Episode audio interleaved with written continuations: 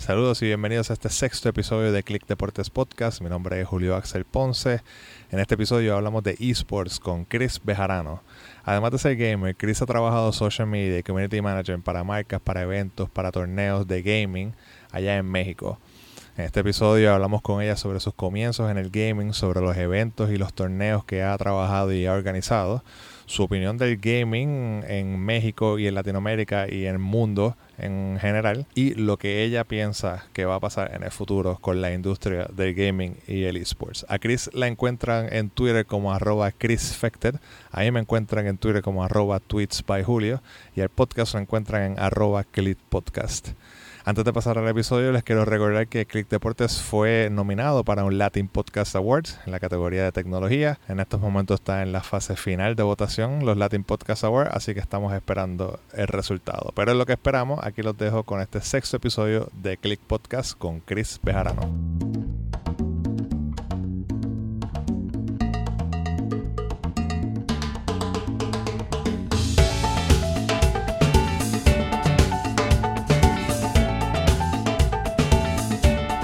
A estar más la silla. Ah, sí, sí, ya estoy en ella, de hecho. me da un poco de miedo porque como que no confío en que sí lo hice bien. Y si escuchas que me caigo, pues puede que no lo hice bien. Así que... Te faltó un tornillo o algo así. Sí, usé todos, pero pues no sé, no sé, digo. No, no, no confío, o sea, eran las 3 de la mañana y yo seguía armando eso. En serio, y era así como, no me voy a dormir hasta que esto quede. ¿Y sí? era, Pero pues, era la meta. no confío de, exacto, no confío de mis skills a las 3 de la mañana, entonces, pues, a ver qué sale. Vamos a ver, Chris, eh, gracias por, por, por, estar aquí en este, el sexto episodio de Click Podcast. Gracias a ti por haberme invitado, un gustazo como siempre tú eres gamer, ¿verdad? Eh, eres, gamer. Eso dicen. Eso dicen. Estás dentro de lo que es la comunidad del gaming y del esports eh, allá en, México, ¿no? Así es, México por el momento. Ok. Eh, antes de, yo sé que ¿verdad? Mi, podcast obviamente hablo mucho de deportes y de redes sociales también, pero de deportes ya pues, pues hemos hablado de pelota, hemos hablado de baloncesto, pero uno, como ah, para hablarle, para la gente que nos está escuchando, que entiendan un poco lo que, lo que es el esports, por ejemplo, o sea, lo que como industria y como, vamos a hablar, obviamente, primero vamos a hablar de dinero, que obviamente es lo más importante. Por lo menos el año pasado, eh, globalmente el esports hizo 400, eh, en ganancias, hizo 463 millones de dólares y espera, se espera que para el 2019 la ganancia sea de un billón de dólares. Eh, la audiencia es de casi 300 millones. Hay torneos. El año pasado hubo casi 4.000 torneos con casi 14.000 jugadores. Y la ganancia, el average de ganancia de un jugador en un torneo son de 6.000 dólares, casi 7.000 dólares. O sea que estamos hablando de, competencia real y dinero eh, bastante, bastante real, o sea, mucho dinero. Ajá, exacto, dinero real y bastante. ¿Cómo tú empiezas en, en, lo que son los esports allá en México? Pues antes no existía este, este, este término, ¿no? Así como, ay, esports, vamos a hacer esports, ¿no? Antes tú simplemente jugabas y tú sabes, el ser humano, lo vemos en los deportes, por naturaleza es competitivo. Claro. Entonces, estás con tus primos, tus familiares, llega una consola porque es como que lo nuevo y empiezas a jugar, pero ¿qué pasa al principio? Solo tienes un control, tienes tiempo limitado, entonces empiezas a competir para, a ver, gano una y una, o el que más gane, este, se queda más tiempo en el control. Y para mí, eso fue como mi principio de decir, me gusta esto, me gusta estar compitiendo mientras estoy jugando videojuegos, ¿no? Es como de, ok, voy a, entonces le metes ganas, ¿no? Yo, yo lo hacía con mis primos, le metes más ganas al juego y empiezas a a, armar tu estrategia para poder estar más tiempo con el control y poder divertirte un poco más. Claro. Entonces ahí empieza, eh, en mi caso, mi primer acercamiento como que a esto, a esto de los videojuegos. Después por un tiempo, pues dejé de conocer, o sea, dejé de tener la consola porque pues me separé de mis primos, cambié mi vida muy nómada, me ha llevado a muchos lugares y pues me tuve que alejar de ellos. Pero pues ya sabes, las arcades las arcades, este, pues traían lo que es este, los juegos de, peleas de Kino Fighter, que un juego al que yo le debo muchísimo.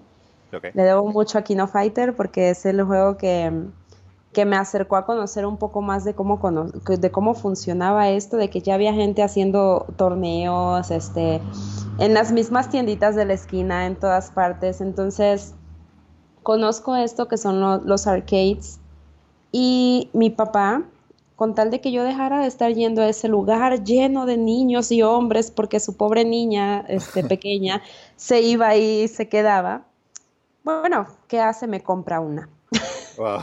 esa fue, su, esa fue su, su, solución. Me compra una y me la pone en la casa y me dice, por favor, hijita, si ya quieres jugar, bueno, está bien, te lo mereces, bla, bla, bla. Y pues empiezo a conocer más, pues lo tienes en casa, lo analizas más, lo juegas más y pues no tienes que gastarte más monedas, ¿no? Porque ya lo tienes ahí, entonces puedes jugar pues ahora sí que for free. Entonces, ¿qué hago yo? Porque todos mis amigos empiezan a dar cuenta que Chris tiene un arcade en su casa. Bueno, entonces empiezo a armar las retas. Tú empiezas a, a, ser la, organizadora de los torneos en tu casa. Exactamente, te estoy hablando de que tenía yo 10 años. entonces era así de que, bueno, pues acá, acá usamos pesos, ¿no? Entonces, era de que, bueno, este, vas poniendo un pesito y eso es el pool y ya eso se ganan y aparte puedes venir una semana, durante una semana a mi casa a jugar. Mm. Ese era mi, ese era mi, mi price pool. Entonces, pero te estamos hablando de que era una niña de 10 años ahí conociendo, ¿no? Me empieza a gustar esto de los juegos y aparte, pues ya teniendo acceso a la computadora, este, tengo acceso a la computadora un poquito antes de, del 2000, que es cuando el 2000 hace como el boom de, todo este rollo tecnológico. Entonces conozco la computadora, empiezo a conocer Counter-Strike, comienzo a conocer StarCraft, que ya lo había visto yo en Nintendo, pero nunca lo pude tener. Nunca pude tener el StarCraft de Nintendo, no lo encontré, no, no sabía yo cómo. Entonces conozco también la plataforma, o sea, ya había conocido la computadora, la, la, consola, ya había conocido lo que era el arcade y ahora conozco la computadora. Y me voy dando cuenta que existen foros y esas cuestiones, algunas plataformas para hacer torneos en línea. Entonces yo dije, oh, ok, entonces comienzo a competir. Pero me doy cuenta que lo mío no es, no es competir. Eh, organizar. organizar, exacto. Yo me di cuenta que mis manos dijeron, no, Chris, no servimos para esto. y por más que lo intenté, sí, jugué mucho, Hero Leagues, jugué, mucho en plataformas, en foros y todo, pero no. Mm. Entonces se puede decir que a través de esto yo pues era, lurqueaba, lurqueaba en los foros, estaba viendo qué sucedía hasta que me armo este, mi torneo. Y mi primer torneo que yo armé este, online, bueno, que, que, armé junto con unos amigos, fue uno de Counter-Strike del 1.6. Ellos tenían el, tenían el server y todo para armarlo y me di cuenta que esto era todo un rollo, o sea, me di cuenta que necesitábamos staff, necesitábamos gente, necesitábamos jueces, necesitábamos y pues todo, todo gratis, ¿no? Por amor al arte. Por amor al arte. Ajá, como cuando quieres armar una banda ah. de, música, lo mismo, lo mismo. Ya sabes que no vas a ganar nada, pero te la vas a pasar bien padre. Exacto. Entonces, así empezamos, ¿no? Así como de que, ay, a ver, pero no eran como que oficiales, no eran torneos oficiales, eran torneos de la comunidad, ¿no? Entonces, para 2000 2013, creo, 2013 más o menos, llega, llega el boom, boom, boom así de League of Legends. Llegó desde antes, pero llega así ya con, con una plataforma que te permite a ti como comunidad empezar a armar torneos ya oficiales, ya Riot regalándote Riot Points, regalándote iconos, regalándote cositas para que le des a tu gente que está compitiendo. Y ahí es cuando despega más esto. Es como despega de que, ah, ok, ya, ya se está considerando un deporte. Ah, ya se llama este esports. Oigan, chicos, eh, yo con mis amigos, no. Hemos estado haciendo esto que llaman ahora aquí en Corea deporte electrónico y creo que es lo que estamos haciendo nosotros. ¿Qué onda? A ver, vamos a fijarnos. Entonces empezamos como que a ir, viendo este, qué, más y qué más y qué más y qué más, ¿no? Entonces, ya de ser espectadores y de ser jugadores o, o tryhards acá, este, pasamos a, irnos convirtiendo poco a poco en, en, este, pues en organizadores y en, lo que es gente involucrada en esto que, hoy en día conocemos ya bien bien como eSport, como deporte electrónico. ¿Cómo, cómo eh, tú y tus amigos eh, se, se, sienten, se sintieron cuando, como tú bien dices, llevan todo este tiempo, todos estos años haciendo esto en sus casas, en los arcades, y de repente con, con, con esta, o sea, con lo que es el internet, pues pueden accesar tanta información y se dan cuenta que en el otro lado del mundo hay gente haciendo lo mismo, pero más profesionales, o sea, ¿cómo fue, ¿cómo fue esa sensación de saber de que, wow, o sea, no somos nosotros, obviamente sabíamos que no éramos nosotros, pero mira el nivel que esta gente lo tiene en el otro lado del mundo. No, ¿sabes con qué nos dimos cuenta y nos mega cayó el 20 que esto era, que esto sucedía, aunque fuera al otro llado del mundo, este, con los asiáticos? Vimos, vimos una IM de StarCraft. Okay. Nos cuenta que estaban ganando dinero o sea, los coreanitos estaban en un cubículo compitiendo con un bracket, con gente viéndolos. Este, o sea, había gente viéndolos, o sea, había espectadores y nosotros dijimos, wow, o sea, hay gente que, que está viendo esto. O sea, hay, hay espectadores. Aparte, lo están transmitiendo en vivo. También, ajá, lo empezamos a ver también con World of Warcraft. Los juegos de Blizzard fue como que lo que más nos acercó. Ok. Así como, está sucediendo, mira, hay gente. Y todavía lo que más nos llamó la atención fue así de que hay un, hay un dude que está narrando todo. O sea, o sea, no nada más, o sea, porque yo, yo te debo contar como un secreto en paréntesis de que yo quería ser comentarista de lucha libre de la WWE. Okay, Yo mi sueño era gritar peligro, peligro, llamen a Mayuya. O sea, yo, quería hacer eso, ¿no? O entonces me doy cuenta que no solo en el fútbol y en la lucha libre y en esto hay, hay un dude diciendo qué está sucediendo y poniéndole la chispa a esto y dijimos, sí, eh, eh, hay que hacer esto. O sea, creo nosotros en nuestra, en nuestra mente, ¿no? Así como de que yo creo que sí les pagan. o sea, nosotros, yo creo que no nada más ganan los jugadores, creo que los chicos que están narrando, los chicos que están organizando, ese que ves ahí que está como configurando todo el referee y eso, yo creo que sí están ganando dinero. Entonces ahí empieza todo de, de, querer indagar más de qué estaba sucediendo y, y de cómo hacerlo más que nada, porque no hay como que aquí nadie te ha enseñado cómo hacer las cosas. Simplemente este, lo vas aprendiendo, lo vas viendo como espectador, como jugador. Este, te vas dando cuenta de cómo funcionan las cosas. Entonces, no hay una escuela que te diga cómo ser esports manager, no hay un curso. Si los hay, pues si acaso hay guías, ¿no? De, gente que ya tiene más tiempo en esto, pero, pero no, no hay nadie que te enseñe esto. O sea, a mí me dicen, ¿qué tienes que estudiar? Para, ¿Qué estudiaste tú que ahora que estás en los esports? Y yo, pues estudié ciencias de la comunicación, pero tuve el suficiente coraje de hacerlo a un ladito y aventarme a lo grande. Porque, porque sí, tienes que, atreverte, ¿no? Atreverte un poquito. Y eso, eso es lo, interesante de, de, todas estas, estas industrias nuevas que están saliendo, porque no necesariamente tú necesitas, obviamente, pues para ser doctor tienes que estudiar medicina, pero no para trabajar estas cosas, tú tienes que un, un background quizá en comunicaciones, en periodismo, en mercadeo, en relaciones públicas, todo eso ayuda y que te complementa como persona y como profesional para, para entonces organizar todo esto y saber cómo, es la logística y la mecánica de, de, de, todo esto de la organización, ¿no? Ajá, exacto, es exactamente organización, pero enfocada a, a, un sector nuevo, ¿no? O sea, a lo mejor, o sea, aquí este, lo que es esports abarca todos los mercados que te puedas imaginar. O sea, desde historiadores, porque necesitamos, y es algo que yo he pedido desde hace mucho tiempo, necesitamos un historiador de esports, alguien que nos, nos dé la historia, que, que, nos la escriba, que la redacte, porque un día, ¿qué tal? Este, esto ya es muy grande y no tenemos como un, un algo, ¿sí me entiendes? Una base, un, un, libro, algo que cuente, ajá, el log de todo lo que ha sucedido, está en la Wikipedia, está todo, pero no, no, no, hay, no ha habido, creo que sí, ya por ahí se están preparando gente que ya se siente a decir, a ver, qué ha sucedido a través de, los años. Tenemos analistas, o sea, comunicadores, diseñadores gráficos, se necesita, o sea, todos los mercados, el marketing también, que el marketing es uno de los puntos más importantes ahorita en esto, que estamos como, yo no le llamo todavía el clímax, para mí es como la fase de exploración del mercado. Para mí ahorita los esports a nivel mundial, excepto Corea, excepto ese, ese, lado este, oriental, em, estamos en una fase de, exploración de esto, de que nos estamos dando cuenta que está desarrollándose.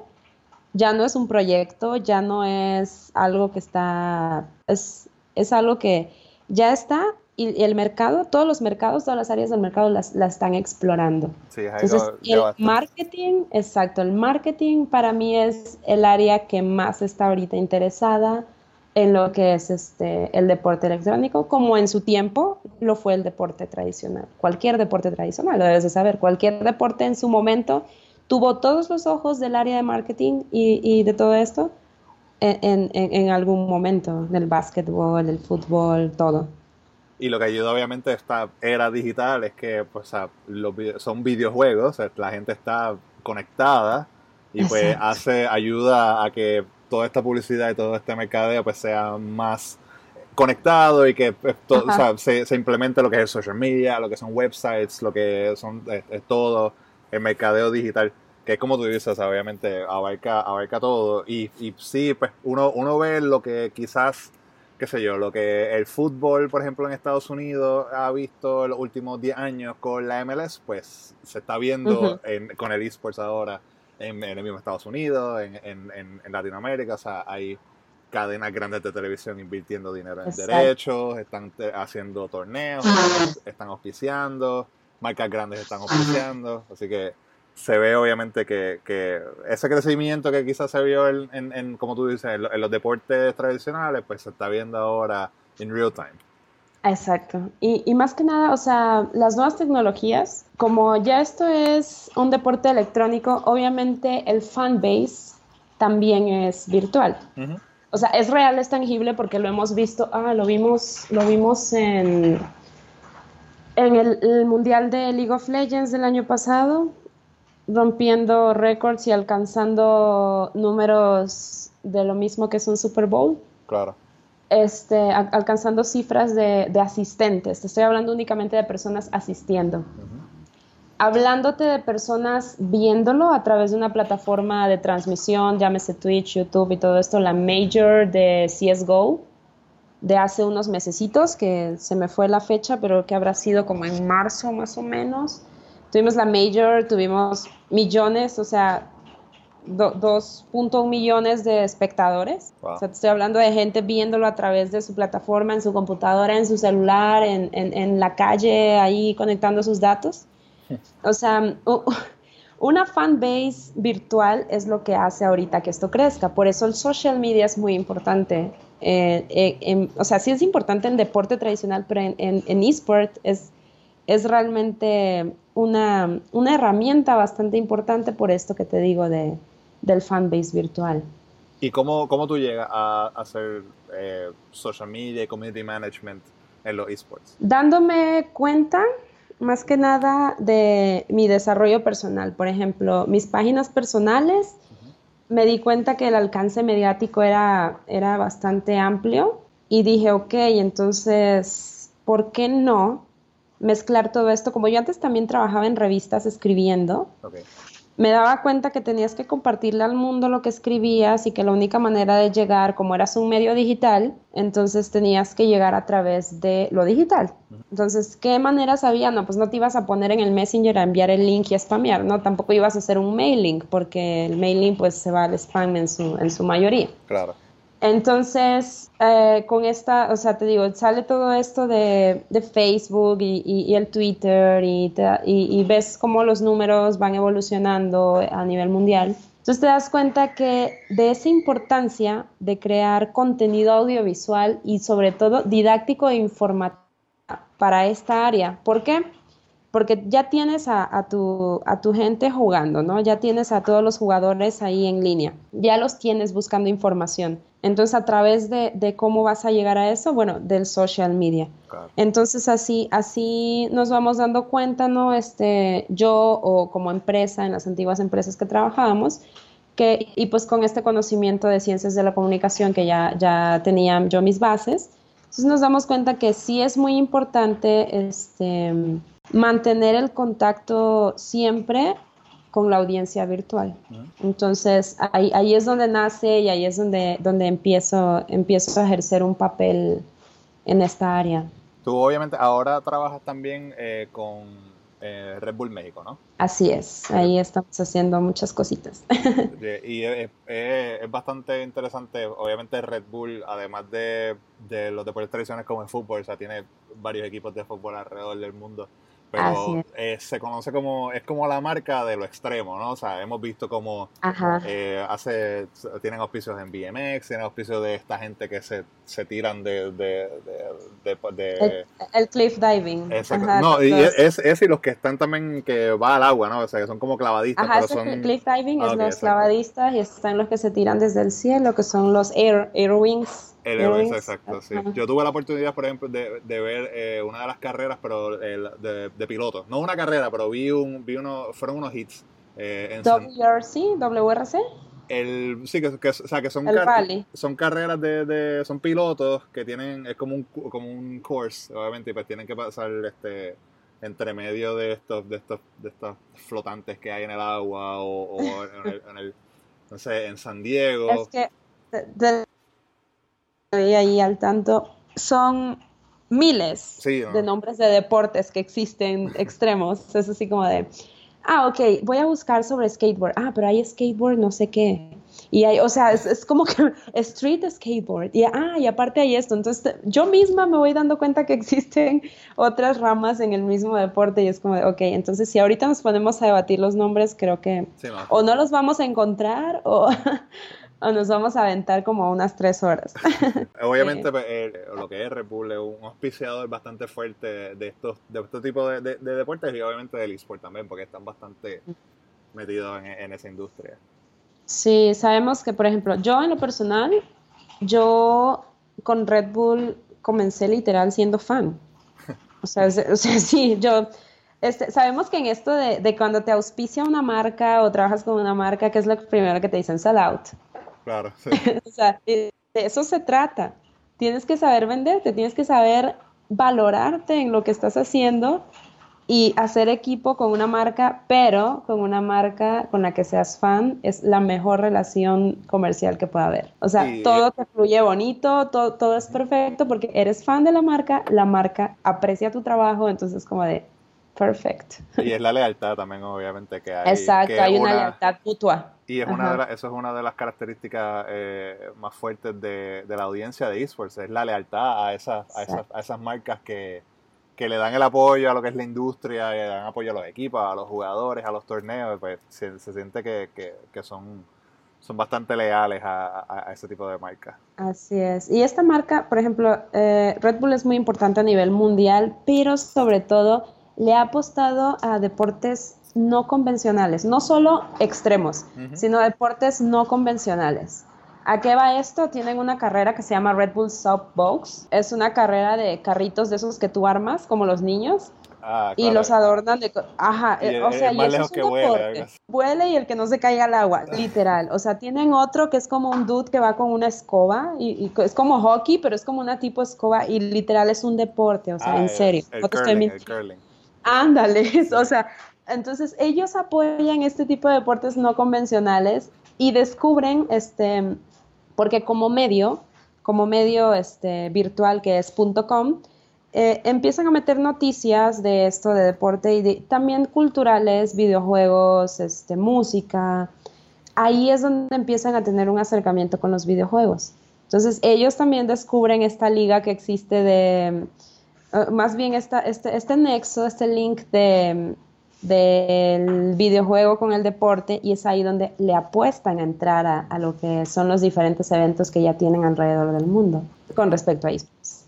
Cuando... No sé si no sé si los conozcas, tienen este de lucha libre, de lucha libre, de luchas, perdón, de, de lo que son de luchas y de juegos de estrategia. Eso es lo que están ahorita ellos apostándole. ¿Cuáles, el, ¿cuáles son esos juegos?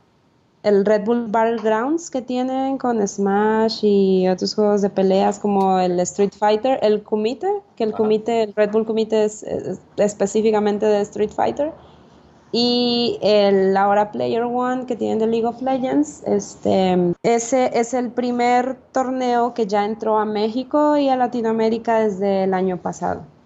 Okay. Ese es de League of Legends. Player One es un 1v1 Este, tienen diferentes clasificatorias en regiones y en países y eh, la final este, mundial se lleva a cabo en este, Brasil. Y, ya ahí, o sea, es, ya es con escenario, con todo. Entonces, ya, ya Red Bull está teniendo escenarios de esports alrededor del mundo y por primera vez desde el año pasado en Latinoamérica. ¿Cómo tú has visto esa evolución en los últimos años de, de, de, de, cómo se trataba estos torneos y la seriedad? No, no la seriedad, pero o sea, con la, la, la, profesionalización, te diría yo. Exacto, exacto. Eh, ¿cómo, ha ido evolucionando hace unos años atrás ahora? Sí, mira, yo creo que ya eh, el deporte electrónico alcanzó su etapa de profesionalización y espectacularización. O sea, ya es un, ya es un, este, ya es un producto que es apto para muchas personas y a su alcance. Para mí eso, eso, eso es la, lo que ya alcanzó, lo que ya ha evolucionado. Y uno de los ejemplos que a mí me gusta mucho recalcar y más que este año este, me emocionó mucho es ver la Evo. Ajá. sí, conoces la Evo, ¿no? Sí, este, sí. es, es, es un torneo que yo hace muchos años veía yo en ese torneo, veía, me veía yo con mis amigos organizando cosas con una lona atrás y un proyector y, préstame dos consolas y para armar este torneo. Literal así empezó, así lo vi. Y ver este lo que sucedió hace, hace como un mes, creo que fue. Sí, hace este, Ajá, ya, yo creo que ya se cumplió un mes de que, de que sucedió ver cómo ya hay escenarios grandes y diferentes con diferentes juegos donde ya representantes este, alrededor del mundo ya se preocupan más por ir, ya van auspiciados por marcas. Yo me acuerdo que antes la apostaba, ¿cómo se llama? Chetos Gaming, algo así, era muy divertido. O sea, sí, literal, o sea, era antes eso que veías y hoy en día jugadores como Cian, este, como Infiltration, Hungry Bugs, este, el chico que tenemos aquí, MK Leo, este, o sea, ya van y ya no van solos, pues. Ya van con un equipo, ya van con marcas, ya van auspiciados, ya, ya no es ese, ese, ese chavito que quiere, ay, es que va a haber tal torneo y está padrísimo porque si hay dinero y, lo están organizando y la LAN party, o sea, no, ya es como de que ya es todo un, una preparación como si fueras a ir a un partido de fútbol, como si fueras a ir este, a un evento de lucha libre, a un evento de, de cualquier otro, de, de, baloncesto, de cualquier otro juego. A mí lo que me impresionó de, de la Evo, estaba viendo, vi una foto de, y unos, algunos tweets de, de la final, pero había una foto que, que es la que me impresionó un montón, donde está obviamente el stage en el medio, es como un cuadrilátero y están los dos muchachos. Si no me equivoco, era una final, creo que era de Tekken.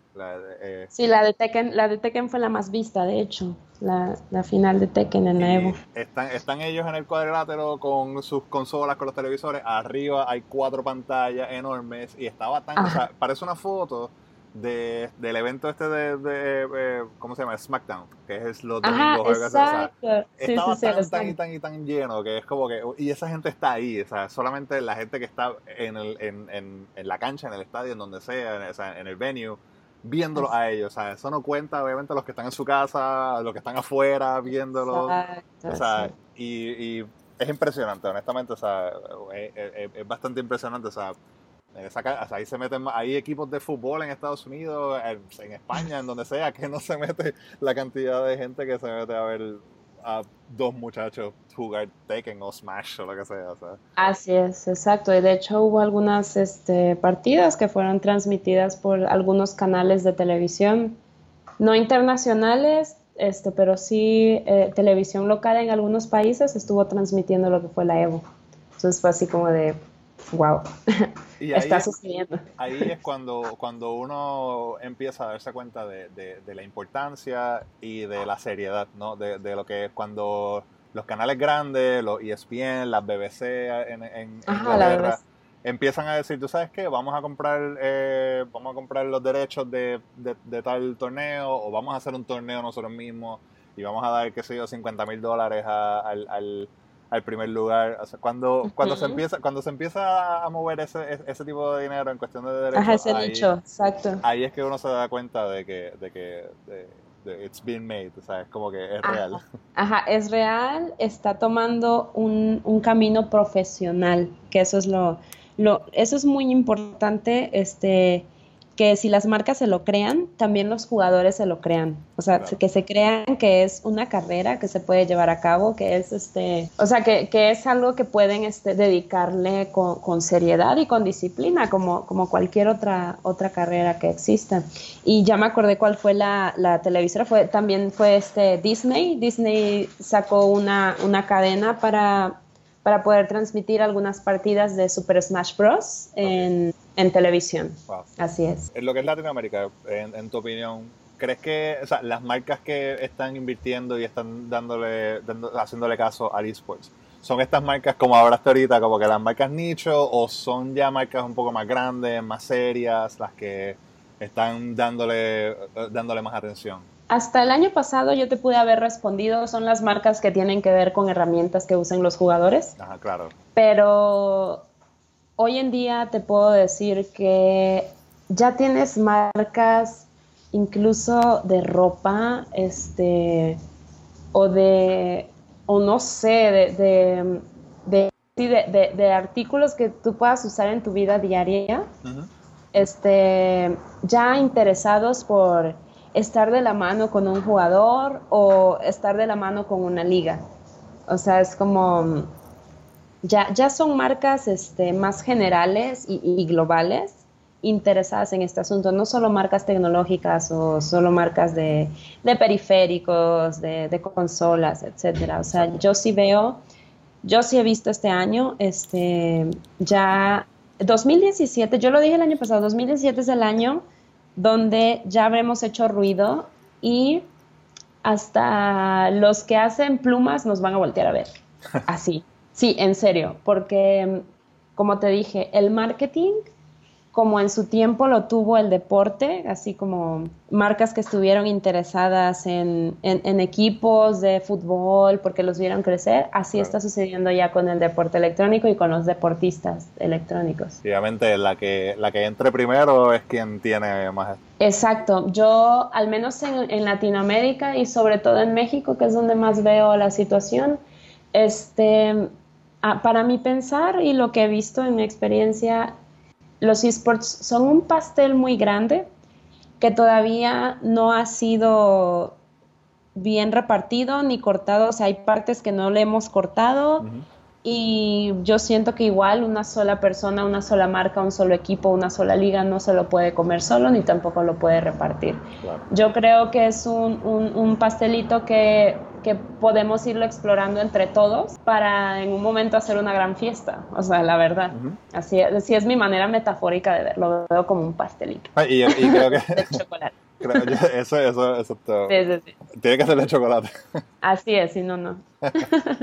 es una tiene muchos paralelos obviamente también en lo que en lo que es, la, la esa eh, el, el, ambiente de esports eh, allá en México, igual aquí en Puerto Rico, o sea, son, son hay, obviamente pues, están sus marcas grandes quien eh, apoyan estos, e, estos tipos de eventos, los eventos eh, un poco más grandes aquí en la isla, pero sí todavía pues se aguantan, todavía está el estereotipo, eh, todavía no están seguros, todavía se creen que, pues, o sea, y, y, esto te lo digo, te lo, lo, digo yo en forma general, aquí todavía hay marcas que, que dicen, ah, este, o sea, dicen, hay, hay, que, hay que atacar a los millennials. Y dicen, va, yo no quiero atacar a los millennials si esos son nenes de 13 años. O sea, se creen que los millennials son de 13 años y no saben que hay, sí, no, no, hay millennials de, exacto, hay millennials que nacimos en los finales de los 80, o sea, también que ya somos adultos, o sea, y, y, y, o sea, se cree que millennial es pues el nene que está en la universidad, cuando no es así. Y dicen, no. pues yo no, yo quiero ir un poco más alto y qué sé yo, o sea, en, en cuestión de, de, de la, del demográfico. Pero, o sea, obviamente mientras vean, mientras este tipo de marcas vean eh, eh, lo que está pasando alrededor del mundo, y muchas de ellas igual, o sea, lo que vean, lo que están haciendo es esa misma marca, pero sus compañeros, eh, igual en Latinoamérica, por ejemplo, o sea, una marca de teléfono que está en, allá también. Exacto, pues marcas de teléfono, marcas también de, de estas, este, de tarjetas. Ajá, o sea, ellos vean y, y, digan, pues, obviamente allá en México están haciendo esto y nosotros aquí, pues deberíamos, obviamente, usar ese case study y ver qué ustedes están haciendo, a, dónde están, a quién están llegando y pues intentar obviamente hacer lo mismo. Y mientras más marcas se, vayan eh, compartiendo esa información de, del beneficio, obviamente, de que le, que le está a invertir en, en, los esports, pues se van a ir dando cuenta y va, va a ir creciendo. Sí, así es. Y un punto muy importante es que equipos y organizaciones, más bien organizaciones deportivas tradicionales, ya le están apostando a, tener una división electrónica. Lo que hace, esto hace que las marcas que ya tienen como organización tradicional se unan a esto y vayan conociendo. Si me entiendes? Por ejemplo, a lo mejor, qué sé yo, a estos, este, mm, por ejemplo, lo que hemos visto, Gillette. Por mencionar una marca, es como, no tiene nada que ver con los esports, o sea, no, no, pero es algo que obviamente un jugador de esports como, como hombre en este caso, usaría la marca, ¿no? Entonces, a eso vamos. Una organización que ya tiene que ya tiene sus marcas de artículos de uso personal, de, artículos este, deportivos, de ropa, de, necesidades básicas, de entretenimiento incluso, que ya están aliadas con una organización deportiva tradicional y esta organización este, tradicional decide eh, hacer su división electrónica, pues obviamente la marca se tiene que asomar, ¿no? Se tiene que asomar. A ver, ¿por qué, ¿por qué este, mi equipo de futboleros bonitos se está fijando que en esto de, de, esports, ¿no? A ver, entonces ahí donde ya captan la atención y se empiezan a interesar. Lo que está haciendo eh, aquí en México el Club América, el Club América ya tiene su división este, electrónica que es enfocada al FIFA, obviamente. Este, también lo estamos viendo con Piqué en el Barcelona. Trae su proyecto de, FIFA igualmente. O sea, ya, ya se están ya se están interesando, este, ah bueno, la Civil de, de este Ronaldo, Ronaldo el futbolista, también ya tiene su equipo de, de, League of Legends, o sea, es como ajá, eso también ayuda mucho a que, a que el deporte tradicional se crea también y, analice y encuentre esta sinergia que existe entre, el, entre lo que es nosotros, ¿no? Eso también llama la atención de las marcas, ver que, sus, que sus jugadores están también interesados y, y echándole un ojito acá al eSport. Igual ahora mismo en Estados Unidos, la NBA, ahora mismo hay una, hay una oh, posición para trabajar en la NBA como manager de operaciones de su liga de esports. O sea, es, eso, ahora mismo es un, es un, trabajo en la, en, la, NBA, además de que hay equipos como los, los 76ers de Filadelfia y los Dallas Mavericks que, que, tienen sus equipos. Hay en Miami otro, hay en Miami otros que tienen también su equipo, pero se me fue el nombre ahorita. Pero sí, o sea, ya está sucediendo, o sea, esta, esta estos atletas tradicionales ya se están fijando y, más que todo la organización ya se están fijando en, tener esta división y eso ayuda demasiado a que marcas que tú dices, ay, pero que tienen que ver, pero son marcas mundiales, pero está bien que se fijen porque traen con qué, ¿no? Entonces, mucho mejor. Eso, esa, es la importancia. Como, hablando obviamente de, que más marcas entren, ¿cuál es el, cuál es el futuro? ¿Qué tú, qué tú ves eh, en el futuro de, de los esports en, en Latinoamérica y, alrededor del mundo, porque obviamente sabemos que un lado está más avanzado, unos lados están más avanzados que los otros. Claro, claro, claro. A mi parecer, a lo que he visto desde que nos vi, te digo, con una lona y buscando una, una, un salón que te prestaran para hacer ahí tu cotorreo y hacerlo todo, este, la evolución ha sido bastante hasta el momento. Claro, no han sido un par de años y como todos sabemos que Latinoamérica y este lado del mundo tiene su ritmo propio. Este, por no decirle, o sea, sí es un ritmo lento, pero pues tiene su ritmo propio muy diferente a lo que es este el, aquel lado oriental, ¿no? Entonces, yo creo que va a alcanzar, va a alcanzarlo, claro que sí, va a alcanzar este este clímax y no lo veo muy lento en cuestión a lo que estamos ya ahora, 2016, 2017, estos, estos años. Este, creo que marcaron una pauta muy importante desde que, mm, a mi punto, este, desde que marcas grandes como Blizzard y como mm, League of Legends se enfocaron en, hacer su, propia, su propio departamento competitivo. Creo que el apoyo de, va a depender también mucho de, que sigan apoyando las, marcas o sea, las marcas desarrolladoras del juego, de que apoyen esta área competitiva para su juego para que pueda seguir funcionando. Porque muchas veces... Em, es como, como yo les digo, no sé, me piden, hazte un torneo de, de, un juego, no sé, que no sea un, torneo de, de, Smite, ¿no? Por decir algo. Y yo así, ok, pero ¿qué está haciendo Level Up por su área competitiva como, como desarrolladora del juego? Depende mucho también de eso, o sea, no puedes ir contracorriente o, o ir desarrollando algo que tal vez este, pues tal vez no pueda como, como ser más rápido, ¿no? O sea, si tienes el apoyo de la marca, si tienes el apoyo de la desarrolladora, pues va a ser mucho más fácil que esports en general se, se siga desarrollando. Porque si no va a suceder lo que, lo, pues, pues todo, ¿no? Te, te vuelves, o sea, vamos a tener en esports un par de títulos y ya, como lo hemos tenido hasta ahora, y ya, lo, vas a, lo van a probar y va a ser muy padre, se va a vivir el momento, sí, se va a hacer dinero y todo, pero ahí se va a quedar. Exacto. Entonces, este, creo que depende mucho de que, de que todo se siga teniendo ahora sí que a su mamá y a su papá, que son los creadores, que, que tener el apoyo siempre de, de ellos va, va, va, a depender mucho de, de que podamos no evolucionar, porque sí estamos en el desarrollo, pero creo que va a depender mucho de la velocidad en la que lo hagamos. Sí, yo entiendo, estoy, estoy de acuerdo que creo que vamos a ver, obviamente, o sea, que, que se, se, nivele más, más temprano que tarde, o sea, como que Está, está creciendo de una, en una manera bastante, bastante grande y están llegando organizaciones en los diferentes países, en las diferentes regiones que pues le están obviamente poniéndole muchas ganas y, y, pues igual las marcas están obviamente eh, eh, eh, dando, haciéndoles caso, ¿no? Claro, exacto, exacto, eso es, eso es muy importante también. Este, que, que la, entre las marcas y, y, pues estos peces gordos, este, junto con la misma desarrolladora, son los que van a hacer y determinar la velocidad con la que esto suceda. Digo, es, es un todo, también depende mucho de la audiencia, depende mucho de, de la comunidad, este, pero ahora sí que es un, es un trabajo muy, muy de todos. Como por ejemplo un juego que viene próximamente es este Low Breakers.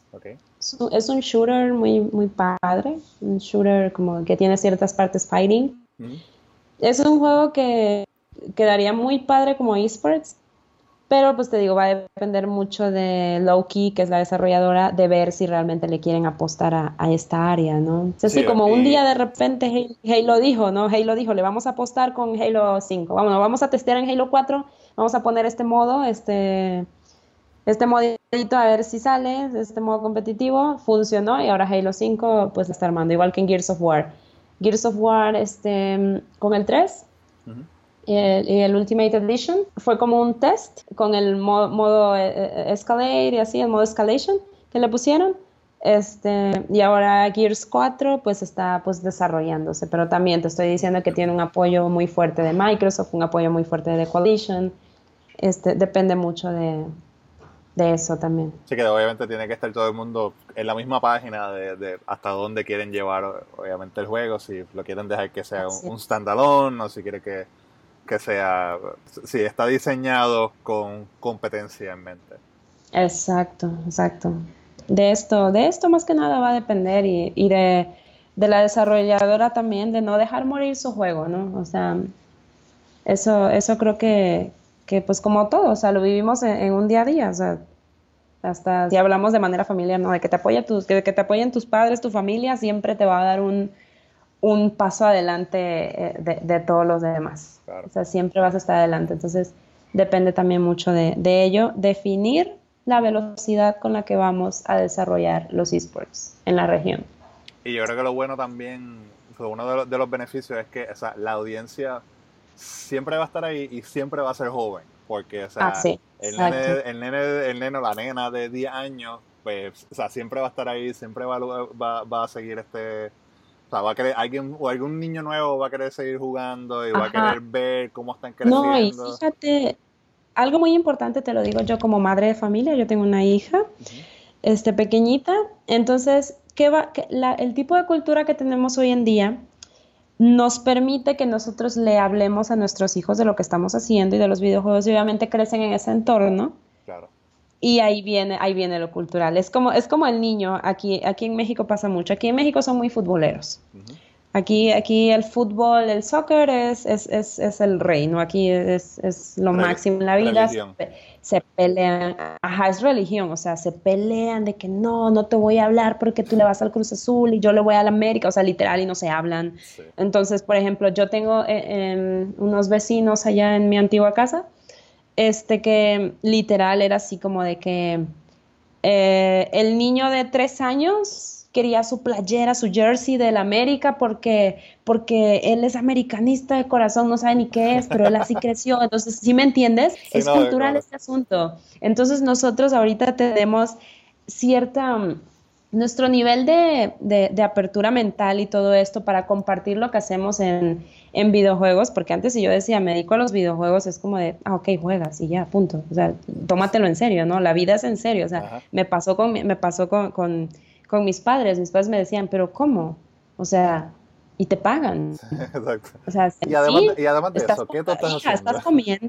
Ajá, o sea, me decían, hija, estás comiendo, o sea, ¿qué, ¿qué, pasa? O sea, y algo muy importante, por ejemplo, hoy en día, pues yo, este, comparto mi vida con un jugador profesional. O sea, mi novio juega y de, de eso vive y a eso se dedica y es como de, tú vas a llegar a mi casa, él va a estar jugando en la computadora. Y es como de, si mis padres llegan a entrar hace unos años, llegan a entrar a la casa, llegan a ver que yo estoy acá este, en una computadora mientras mi hija está ahí dibujando sus cosas y, y aparte este, él está este, pues jugando jueguitos, o sea, alguien de, de, otros tiempos sí te dice, oye, ¿qué estás haciendo con tu vida, no? Sí, claro.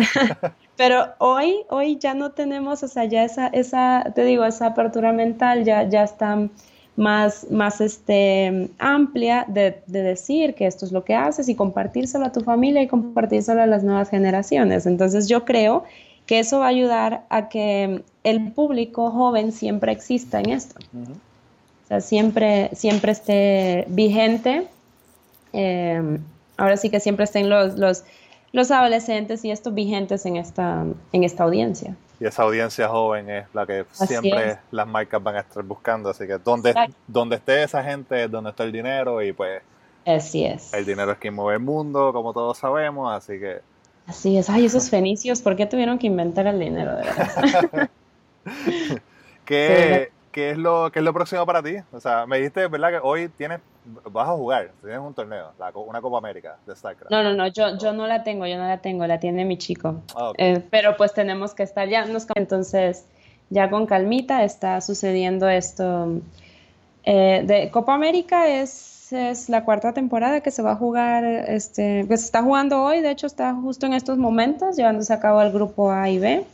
Mañana se juegan los otros dos grupos restantes y este, no sé, por si no lo sabían, hay tres representantes latinoamericanos muy fuertes en el mundo, dos de ellos mexicanos, uno de ellos lo tengo aquí en casa, este, y pues es algo, es algo, es algo muy padre porque es un juego que realmente en Latinoamérica no está muy vivo. Este es StarCraft, StarCraft 2.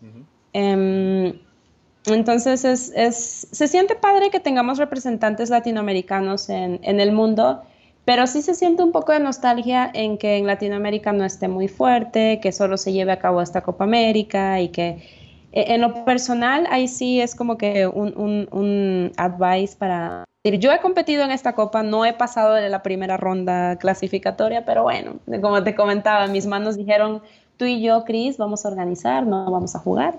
Este, y pues sí, no, no, se puede abarcar todo en la vida, este, pero sí, yo, yo invito a que a que en cualquier juego, no solo en este, pero este, porque lo quiero mucho, este juego es de mi favorito, este, pero sí que, se atrevan, ¿sabes? O sea, nunca sabes si eres un jugador este, potencial a ser profesional en el, en el mundo y en esa carrera y, y hay muchas, muchas competencias, en su mayoría son gratuitas. Entonces, este, por ejemplo, dos ligas muy fuertes en Latinoamérica y en México, que es ESL, que es Gamelta, este, son totalmente gratis y tienen dinero en efectivo y literal, este, por ejemplo, en FIFA que yo lo he visto, el jugador de FIFA de estas últimas dos temporadas que ha ganado en Gamelta es, es un chico que no sabía que la podía hacer y ya es este dos veces, o sea, dos tiene dos, es, es, bicampeón pues. Es bicampeón con, con, un score muy alto y es de que dice, no, pues sabes que ya me quiero dedicar a esto.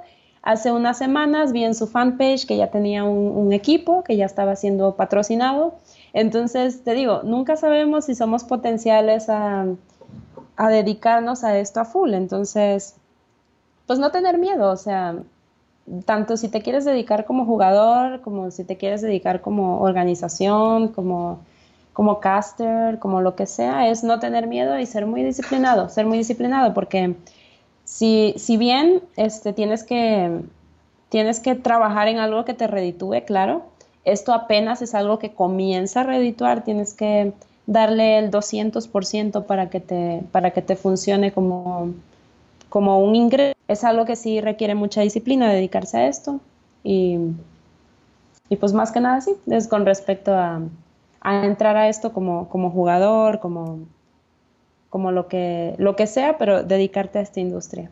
Claro, es un deporte.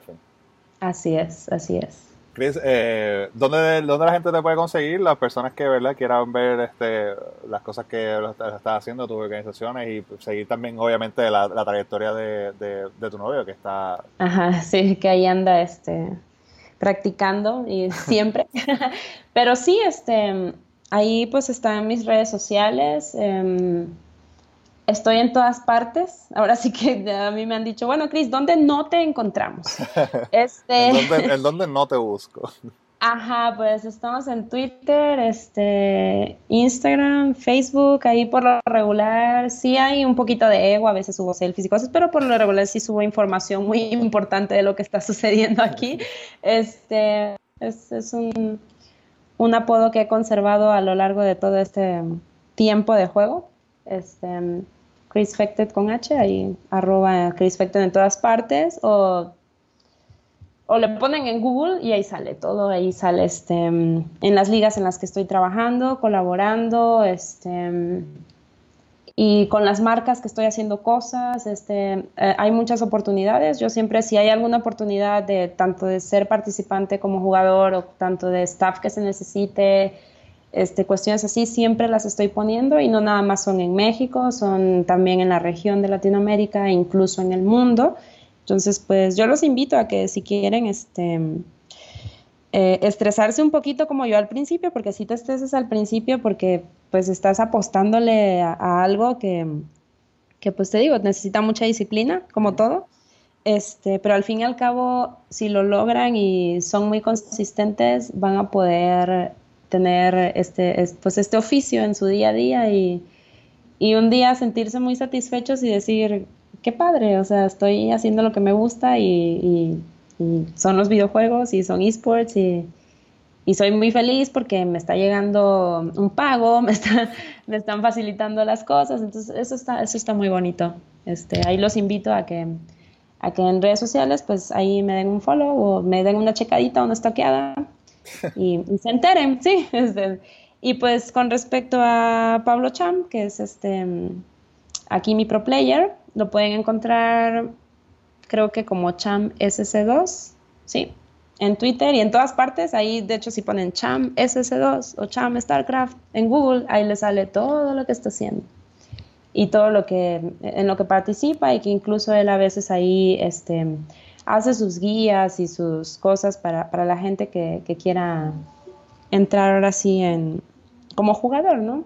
Claro. Ahora sí que, ahora sí que estamos full, e, eso es algo que, por este lado nos caracteriza mucho aquí, este apoyar y darle esa importancia a la comunidad, porque al fin y al cabo la comunidad es la que te va a consumir, tanto como jugador, tanto como marca, tanto como si yo hago un torneo, pues tener eso es muy importante. Yo siempre lo, lo he recalcado mucho, la comunidad es muy importante mantenerla, saber qué están diciendo, qué están hablando, qué es lo que les gusta y pues son los que nos van a mantener en esto. O sea, podemos tener un muy genial espectáculo, podemos tener el stage más grande del mundo, podemos tener la competencia más profesional, pero si no tenemos quien nos vea, no sirve de nada. Eso aplica, yo creo que a todos los deportes. Así es, así es. Cris, muchas gracias de verdad por, por eh, ser parte del podcast y por este episodio. Y por tu no, tiempo. un gustazo para mí. Para mí siempre es importante hablar de esports, evangelizar, que la gente conozca, que, claro. que los deportistas tradicionales, que muchos que te escuchan, entiendan que, que esto también es, es, es, mental, una preparación física, porque tampoco te la puedes pasar toda la vida sentado, ¿eh? O sea, es de que necesites... Ayer tenía yo un calambrito en, en la mano y dije, ay, ay, ay, ay, a ver, vamos a movernos un poquito más. O sea, sí es, necesitas este, estabilidad mental también como, como un deportista tradicional, este, pues a, meterle un poquito más a la psicología, la estrategia, este, tienes coach, tienes analistas, o sea, es también un, es, es, también un deporte, ¿no? Y eso es, me gustaría que, que, la gente que ve el deporte tradicional, aunque sea que no, que no lo tache ya desde un principio y lo juzguen, sino de que lo exploren, lo vivan y si algún día tienen una oportunidad de, de asistir a un evento, vayan y vivan la experiencia, de verdad. Definitivamente. Así es. Es, es algo totalmente diferente. Y salen de ahí eh, ya fans. Así es. Así es. Chris, muchas gracias.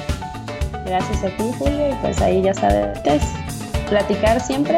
Aquí estaremos disponibles.